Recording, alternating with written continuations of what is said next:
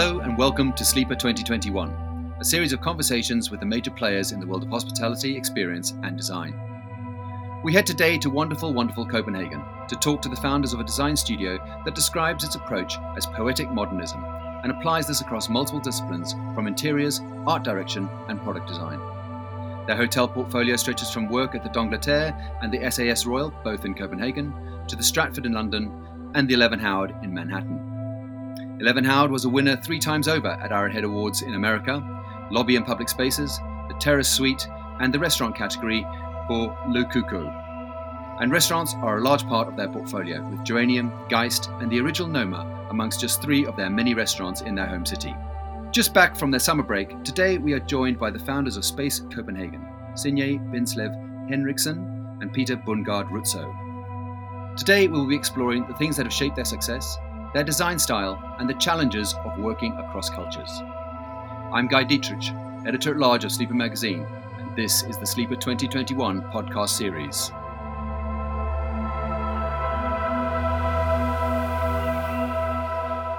Welcome, Signe and Peter.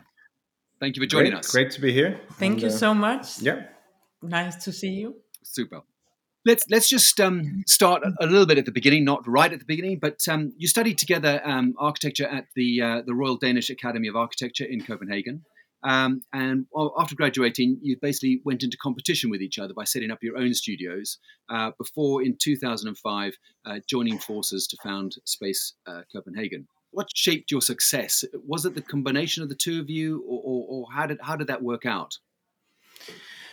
Well, I mean that that's a great question, but I, I think for sure that we were we were sincerely lucky at the same time as uh, as we probably also had a lot of energy. Um, uh, we simply sort of got out of school with uh, sort of a huge appetite on uh, on doing sort of smaller scale architecture and uh, sort of uh, diving into the more sort of uh, interior oriented projects because that was what we were at that time also capable of doing because we were small studios. And uh, and at the same time uh, a lot of things happened in Copenhagen. The, the city was fueled by a lot of very creative people, both within the fashion business, but also obviously within the food scene. And uh, and we were super lucky that we somehow uh, sort of very very fast grew into being sort of a uh, a component in this uh, in this evolution in in the city.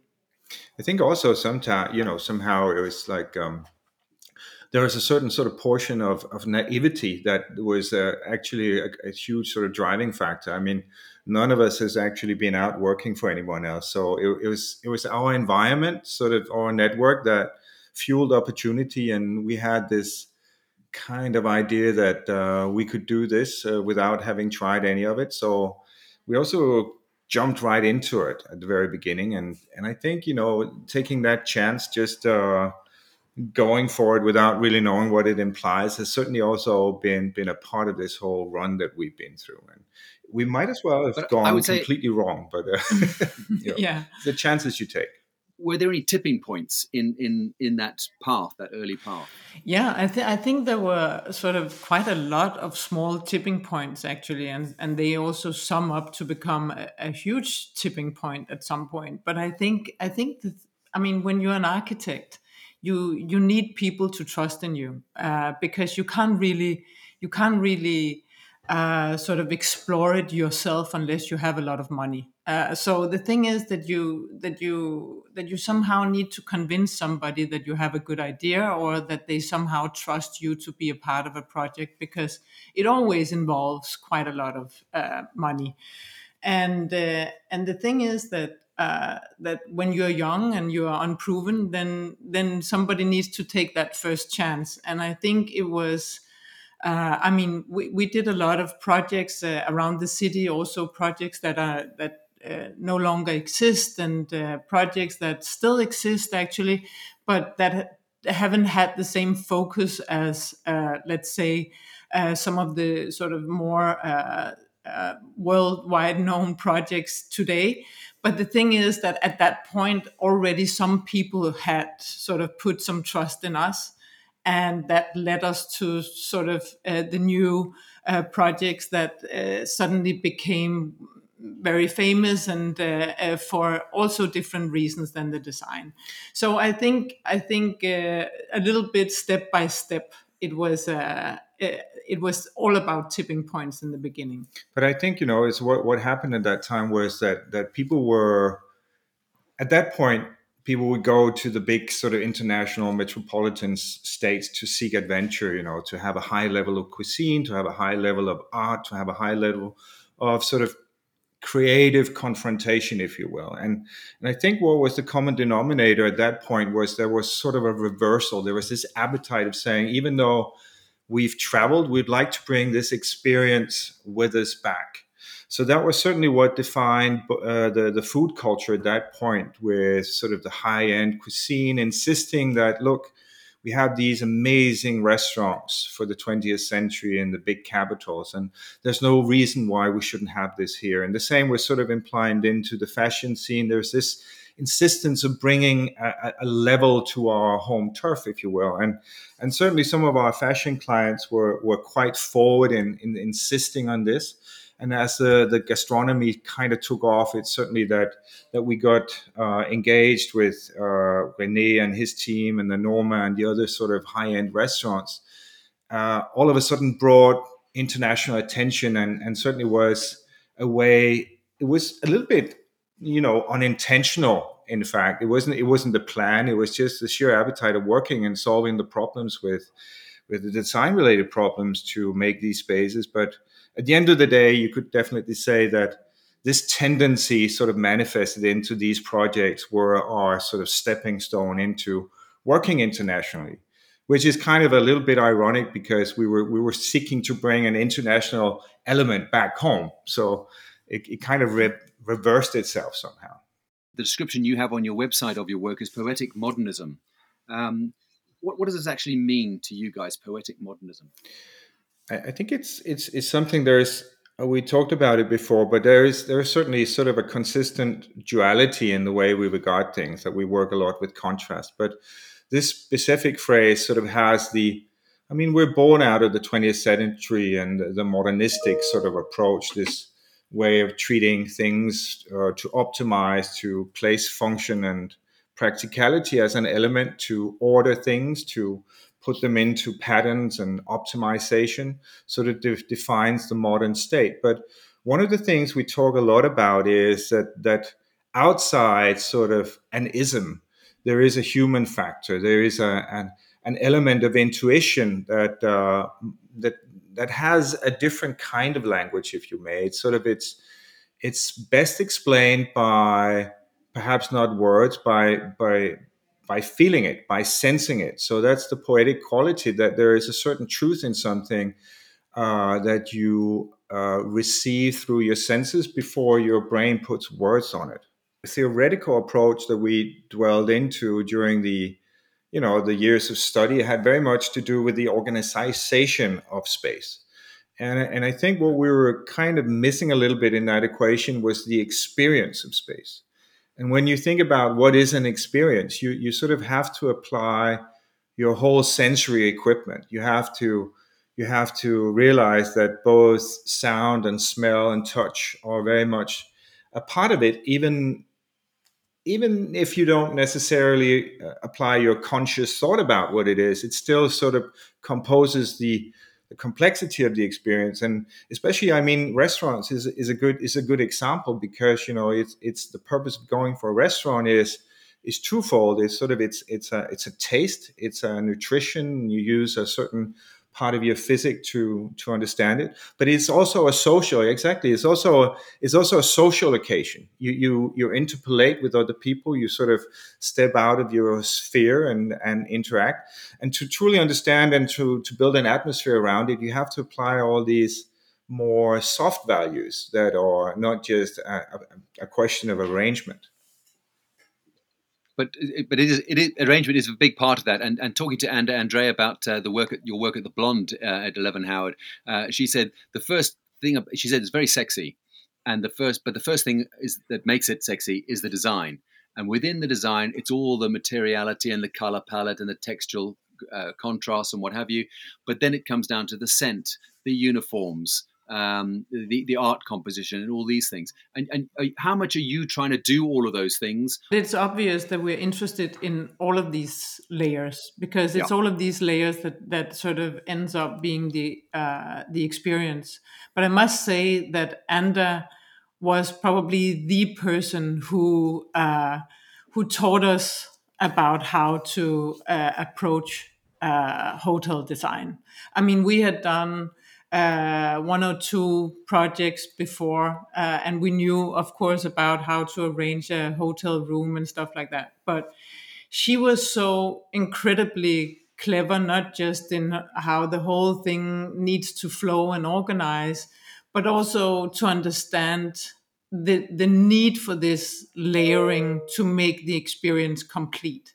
So it's not about leaving sort of the room uh, half finished without the without the little bowl, uh, which uh, which intuitively is the place where you place the keys or your coins from uh, the day uh, the day's walk on the uh, in Manhattan or whatever it is. All these small components. She was so clever in making us understand sort of the importance of all of these sort of gestures, if you may, uh, that that are both within the lighting, within the scale of the spaces, but also the very small tactile elements in the rooms. Uh, she put so much attention into that, and sort of uh, was a was a huge sort of uh, mentor for us in the process of uh, of creating uh, Eleven Howard. But I think you know, it's the blonde is kind of interesting because it's kind of what, what you do very often is that before you actually do the design, you put together sort of a uh, it- we call it a mood and tone. It could be called a lot of other things, but it's it's sort of a, a composition of intents that is represented in pictures, but also in words and stuff. And the funny thing is that you, you know you haven't designed the place, but you declare you know a target, what it is you want to achieve, and and the thing about the blonde is that you know it's it's it's also an escape. It's it's a it's a space within the hotel that complements the hotel, but it also ins- insists on being its own space. And the, the thing about it is that in the after hours, it sort of transcends into its own identity. And it is indeed all these layers that need to work as trigger elements to put whoever enters in a certain state of mind that makes them dive into the experience and sort of transcend their normal sort of boundary uh, sort of limitations. And that is that is what uh, you know a, a late night bar optimally seeks to to do. So it's it's it is all of it. And we've had a long discussions about you know we we have some very sexy artworks.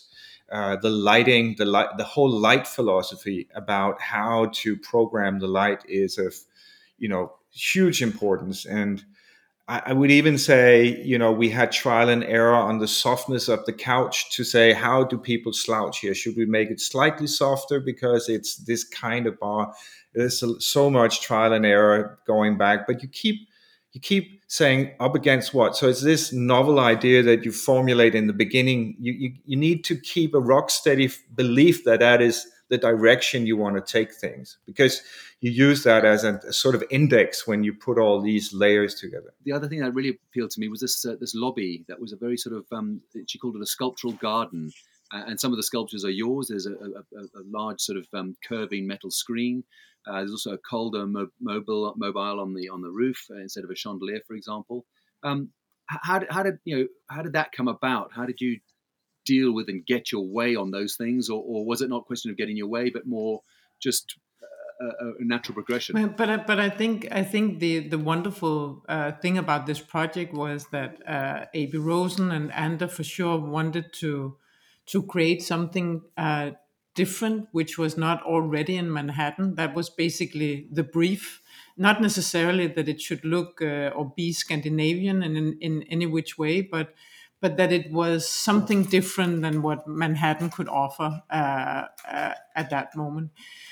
And the thing was that we, we wanted to somehow uh, introduce a sort of a different kind of luxury uh, than uh, what sort of the American perception would normally be, uh, which would be much more sort of uh, facing towards uh, trends and marbles and expensive materials and things that more lush and uh, and more sort of urban in a way, uh, sort of more sort of broadly urban and and uh, and and we wanted to somehow see if we could. Um, if we could echo this idea of uh, the materials being the precious uh, elements rather than sort of uh, uh, the brand of the fixture in the bathroom, uh, that it was much more sort of a delicate way of looking at sort of uh, all of these elements and, and that they are crafted and that they are bespoke for this place rather than be sort of chasing uh, a specific uh, rich look. And and and that in a way felt very new to that place.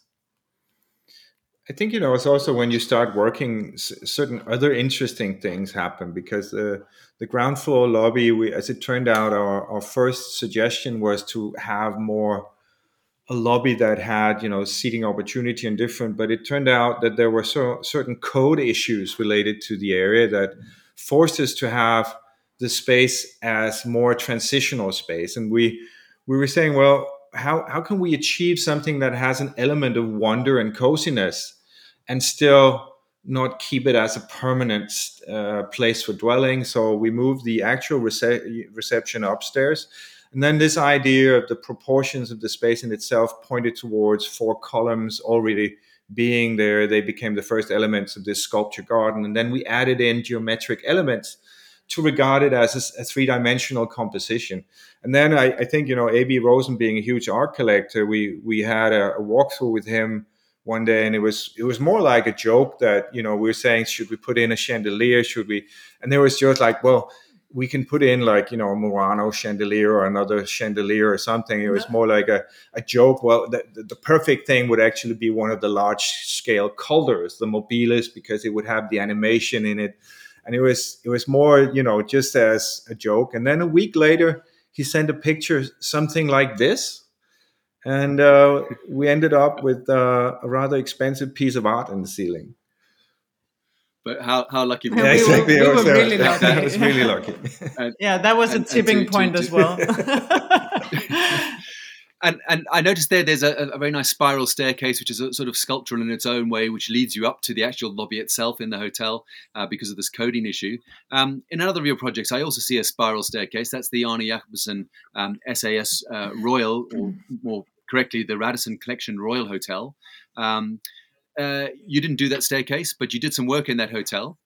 Um, what was the scope of your work there? I mean, it's it it it, it was kind of a, a little bit a you know uh, a tricky project for us because it's. I mean, we had there are so many looking back in history, so many people that have defined uh, you know certain certain wondrous projects within architecture and design. But one of our local heroes here indeed is Arne Jacobsen, and the SAS Royal was one of the first sort of boutique hotels, and and in many ways he's one of our sort of the, certainly one of the the people from our, our hemisphere that we've been looking up to, and it's it's it's also a partially listed building. And so many of his uh, design elements originate from this. So it's the originality of this project. The egg, all these. Yeah, it was it was sort of a massive. No, task. no one said it was going to be easy, though, did no, they? No, and it, and it, and it wasn't. it wasn't. Following in those footsteps is, is always going to be yeah. a challenge. Uh, but I like I like that there's there was a slight change there in, in some of the things I saw. Um, just to sort of move it on, um, the sort of the, the, the, pink chairs, for example, there's a, there's a sort of greenish room which I know is one of his favourite colours, um, and you put a couple of pink chairs in, and then there's sort of these uh, burnt sienna, orangey sort of uh, burnt orange mm. chairs in in, the, in amongst mm. a sort of a fairly monochromatic um, uh, uh, background of, of, of yours. Um, so that was that was that a new departure for you, or it, it seemed it, you know, this, this this use of color? It, just felt. I mean, because we we can we can we, we have a tendency to go very sort of uh, uh, douche in our color palette and very natural in our color palette, and somehow he has been sort of in the forefront of introducing color and pattern uh, into modern architecture in a very beautiful manner and and uh, the color palette in the hotel sort of uh, as it as it is still and was originally was very sort of subdued and very sort of clean uh, white, black, uh, brown, brown, uh, brown wood, and uh, and then he had a lot of color, uh, and uh, and we somehow wanted to. I mean, we thought a lot about what would he do if he were in our shoes today. And the thing was that we we were certain that he wouldn't just try to mimic whatever he would have done at that time. He would have uh, thought a little bit ahead, and he would have challenged uh, the original design, and he would have. Uh, I mean, at least that's how we think he would have thought uh, to to to make it uh, to make it a space suitable for a modern lifestyle uh, with all the components and new sort of uh, uh, digital uh, elements and uh, and rhythms that we have brought into our lives and uh, and rituals, etc. So. So that was basically sort of our constant, yeah, voice in the back of our heads. You know, that that he, he would have been daring and uh, and and we tried to to somehow follow along these lines one of the challenges you've had was the Stratford in London, uh, uh, an amazing building by SOM. That's sort of uh, the sky terraces cut out, cantilevered, and what have you. Um, that's quite a project. Um, tell us a little bit about what, what, you what you got up to then. I think I think that is that is such a, a different. Uh, well, the problem there was that it was it was in a part of London that was. I mean, somehow, sometimes, very often, we, we try to read, uh, you know, if there is a narrative already existing in a place, if there's something that we can use, that we can rewrite, that we can, you know, distill into sort of corner elements that we use to anchor our story. But the truth about Stratford was that it was it had been pretty much what was there had pretty much been torn down, uh, coinciding with the Olympics. So so it was it was you know it was like starting over in a new neighborhood that had it, it hadn't really settled in yet. So so so it was sort of the complete opposite of working downtown uh, Manhattan, where you have sort of the immense energy of Soho that you can you, you can kind of utilize. Here we were sort of saying, well, how do we define this? So we were very much having discussions about how do you create new neighborhoods? What's important? What kind of energy? What kind of human qualities do we need for interaction into it? So it became very much sort of almost an ethnological, anthropologic sort of investigation at the very beginning before we started sort of looking too much into the design, sort of deciding on what what is what should we achieve? How do we want people to, to behave? How do we want the place to contribute to the neighborhood? Because uh, that was indeed one of the uh, ambitions for for Harry, who is the the owner, that this place should become such a, a beacon in the in a in an urban context for this environment. Yeah, they, they talk about it being a, a vertical vertical village yeah. or, or, vertical living space, and it and it's I think one of the anchors really of a of a, of a, of a, of a great new future for for Stratford. There's a big uh, transport hub underneath underneath the, the, the, hotel or the building. The building's mixed use anyway. I think there's residential in there, um, offices and what have you. Um, but let's let's dive, dive into the the hotel spec and what you did there. Tell us about what was going on inside um, Stratford for, for you guys. Yeah, well, I think uh, I think uh, as Peter just mentioned, it was a huge challenge because the scale of the city and the sort of uh, in the area was so uh, enormous and uh, and felt uh, in in many way also at that point slightly alienating when you walked around in that area. I mean, as all sort of areas are when they when they have not been populated yet and uh, I think what what we tried to do, sort of in the in the sort of initially in the structure, was to create this sense of uh, of a small community. Uh, we we uh, we were entering this enormous triangular space from uh, from two angles, which allowed us to somehow uh, experienced this uh, this ground floor, which was uh, was in three levels, uh, had an enormous ceiling height as a as a as a plaza, like like a plaza you would find uh, in a small South European city, and we would start dividing it. we had the facade sort of holding back the rest of the building, but still creating these small pockets within the space around the big fireplace to somehow um, to somehow anchor this uh, need for the human scale and the the coziness, as we also mentioned earlier uh, earlier on. This this little uh, accent of uh, poetic modernism that you uh, that you also need to to find and hold on to when you when you enter such a relatively uh, dominant space as as this was. But then I think if you look in the guest rooms where you were shortlisted in the, the uh, AHEAD Europe Awards uh, a few years yes, ago. Yes, and thank you um, so a, uh, much for participating in your amazing uh, project.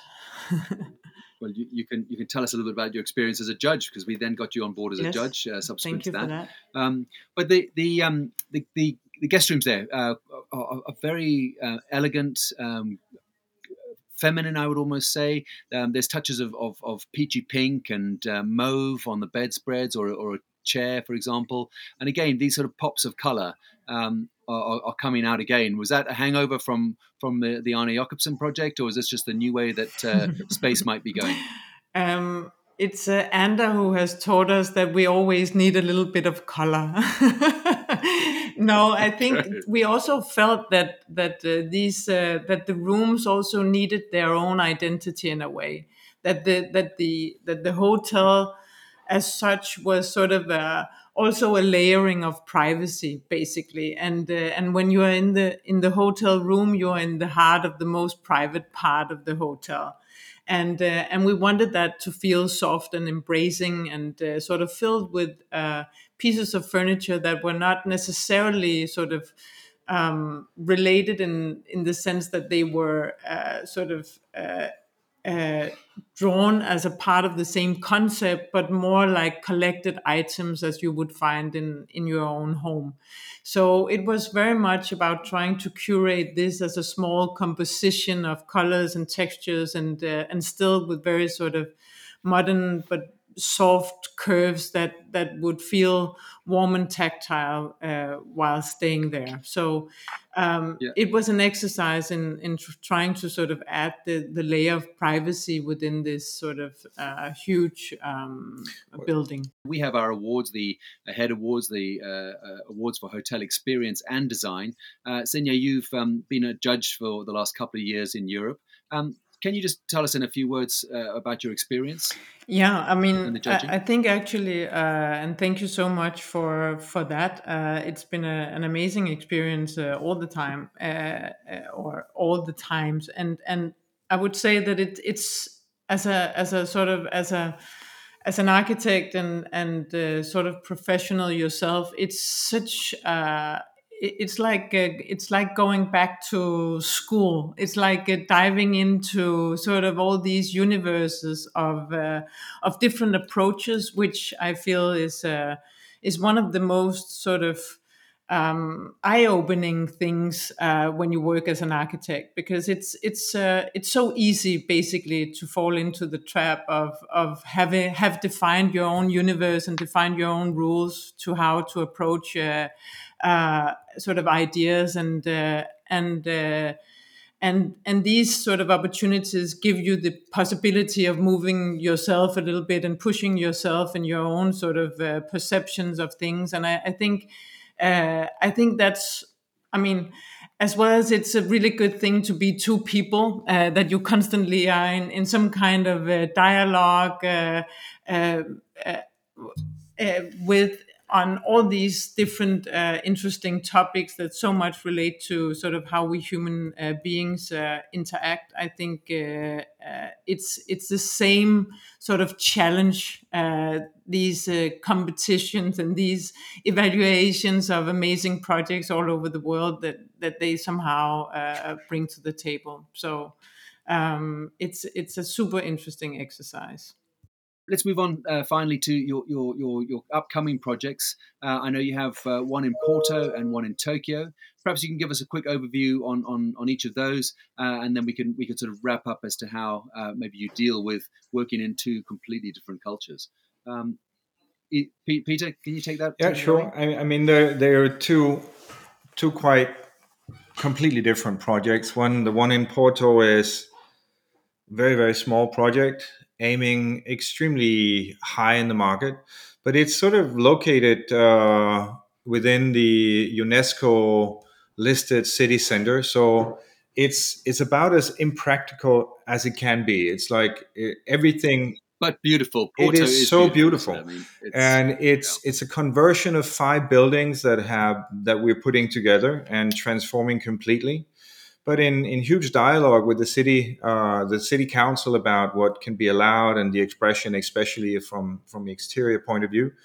But it's it's it's a very small hotel with about uh, with about twenty rooms, uh, high expiring food and beverage. Um, experience. But I think the really interesting uh, aspect of this is that the owners are sort of having a vision of this place being something that strides really seeks to engage with the city. So they are they are fueling a lot of dialogue with different cultural people with a lot of different artists around the area. So we're sort of always trying to look for how can we engage with the tradition? How can we engage with local craft? How can we engage with local experience uh, into solving sort of the composure of this project.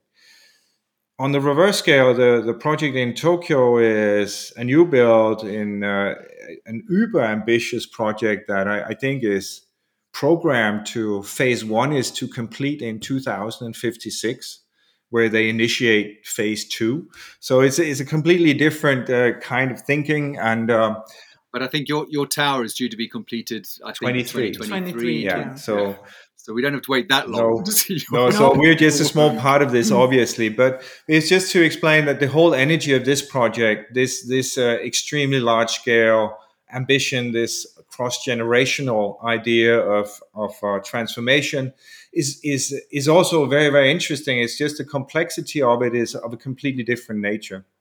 And then of course being japanese it's it's very very thorough. It's very very sort of everything is very very considered.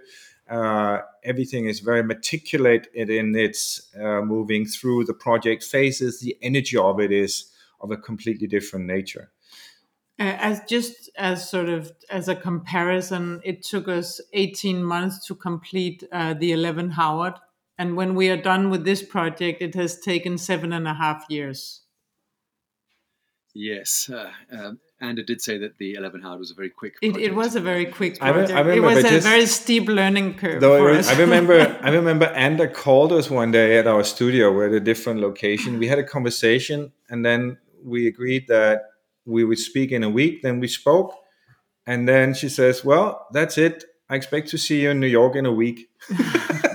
and this was in the middle of the summer vacation, so plans changed slightly. Your poetic modernism is going to be stretched. I need to wrap because um, that's that. Really, we you've got to get on. You've got stuff to do. We do, um, and it sounds like you're busy, which is great. So thank you very much for taking some time out of your day today uh, to be with us. We really, really appreciate that. Um, thank you very much indeed for joining. Us. It was me. a pleasure. Thank you so much for having us.